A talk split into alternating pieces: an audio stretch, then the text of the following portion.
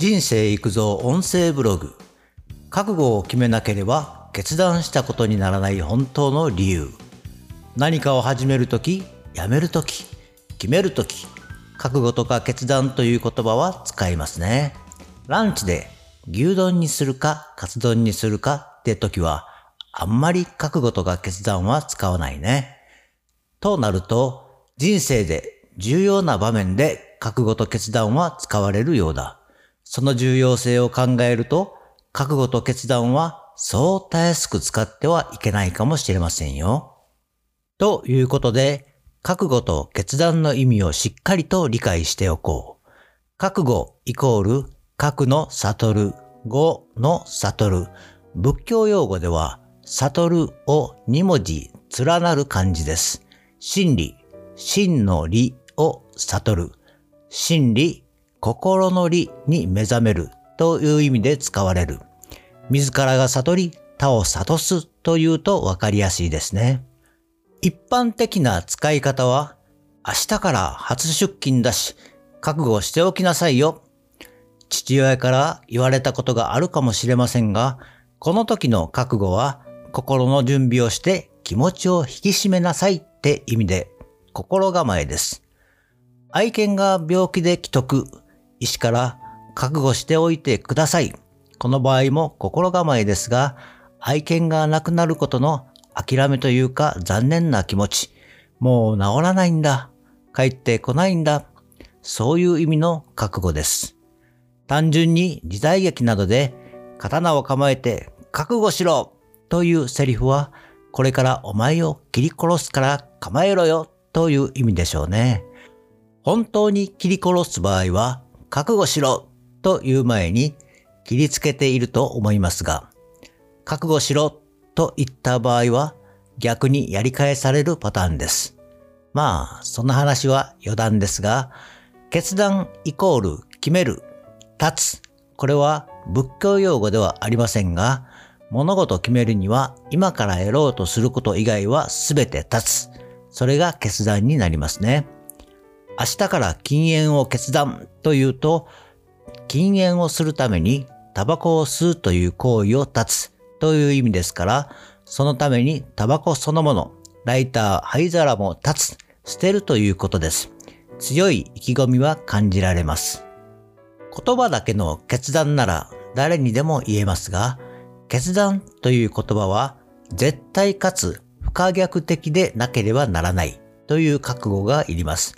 そう言うと、じゃあ決断は使わずに決めたぐらいにしておこうとなってしまいますが、決めるという言葉は自分自身との約束でも使いますが、誰かとルールを決めるとか、契約を決める、交わすという時でも使いますから、決して軽い言葉ではありません。決断はどちらかというと、自分自身の心の中のものと戦う時に使う場合が多いです。先ほどの禁煙もそうですし、例えば、ウォーキングは毎日5キロ以上は必ず行うことを決断とか、強く自分自身に言い聞かせるときに使います。この場合も5キロ以下を立つ、ない、ダメということです。言うだけでなく、紙に書いて貼っておいたりしますよね。あれは視覚からも意志を曲げない、負けないという強い決断の表れであると思います。ビジネスなどでは決断力という言葉も使われます。決める力でなく決断力です。これは決定させる力の度合いであるとか、スピードとか判断とか、総合的な要素が含まれるからです。決めるよりさらに上の力が決断力です。それだけ決断という言葉は重い言葉です。先ほどさりげなく絶対かつ不可逆的覚悟がいると言いましたが、物事を決断するときに覚悟するというフレーズはセットみたいになっていますよね。つまり映画やドラマや小説でもこの覚悟と決断のセットは多用されています。ただ、このセットが悪いわけではありません。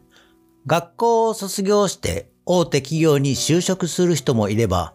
ずっとやってきた音楽で飯を食うんだと決断する人もいます。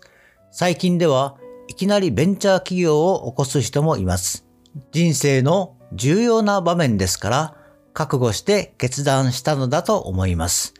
映画なら、地球滅亡の危機が迫っている時は、それを救うための隊員の心境などで、覚悟とか決断とかよく使われます。今、現代の会話の中で、覚悟と決断がとても奥深く、さほど重い意味合いで使われていないということが今回のテーマです。次に、人生で覚悟と決断はそんなに多く使う言葉ではないと思う。先ほども言った通り、今、現代の会話の中で、それなりに強いメッセージとして、覚悟と決断が使われていますが、もう一度この言葉の意味を知ってから使うと、そう軽々しく使える言葉ではありませんね。もう少し言うと、普段の会話で覚悟して決断したという割には、あれはやめて今は違うことをやっているってよくありますよね。もしかしたら今に始まったことではないかもしれませんが、音楽で飯を食うんだ。その覚悟と決断をしたはずなのに、たった3年もすれば諦めているとかね。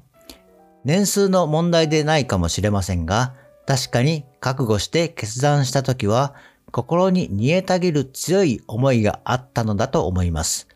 本当に覚悟して決断したのなら、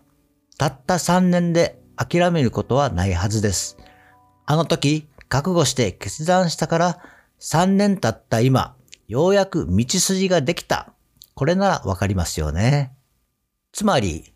覚悟して決断するということは、これしかない。方法はこれだけ。ダメだったら、とかはない。死に物狂いでその決断したことに取り組むということです。言葉のあやみたいなことですが、今これを聞いて少しでも理解していただければ提案があります。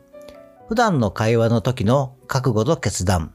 自分自身の心に言う覚悟と決断は分けましょう。普段の会話などで使う分には適当にというと語弊がありますが、覚悟だの決断だの使えばいいと思います。自分自身が人生を本当にかける時だけ、後戻りは絶対にできない場面の時に心に刻む言葉として覚悟と決断です。おそらく覚悟と決断という言葉は人生で一度か二度ぐらいだと思います。覚悟と決断をセットで使うときは人生で一度かもしかしたらないかもしれません。とてつもない重要な時だけセットで使いましょうというのが私の提案です。もう少し付け加えますと、覚悟と決断という言葉が重要で、とても重い言葉だと思います。そんなに重くて重要な言葉を普段何か決めるときに経験に使わないってことです。先ほども言いましたが、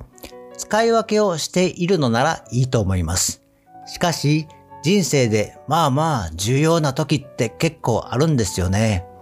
その時にここで覚悟だの決断だのずっしりと自分自身にストレスをかけてしまうと本当に後戻りできなくなりそれが原因で病気になったりします。そういう世の中でもあるのです。ですから特に人生で自分自身にプレッシャーをかけるときは一度か二度くらいのもんです。普段使いの覚悟と決断はちょっとゆるいプレッシャーにしておきましょう。もちろん、覚悟と決断といった限りは、それ相応のことはしないとダメですよ。対外的なものであれば責任はありますから、軽率にやり過ごすと取り返しのつかないことになりますから、その点は十分に理解してくださいね。最後にまとめ。今回も言葉の重要性について言いましたが、何気なく使っている言葉でも意味がわかれば使い方も変わります。そして何より人生はストレスをかけすぎず生きていきたいものです。しかし、時には人生をかけて覚悟して決断しなければならないこともあります。その時に力を十分発揮できるためにも、ニュートラルな時間も必要なのです。次回はニュートラルについてもお話ししたいと思います。今日はここまで。バイバイ。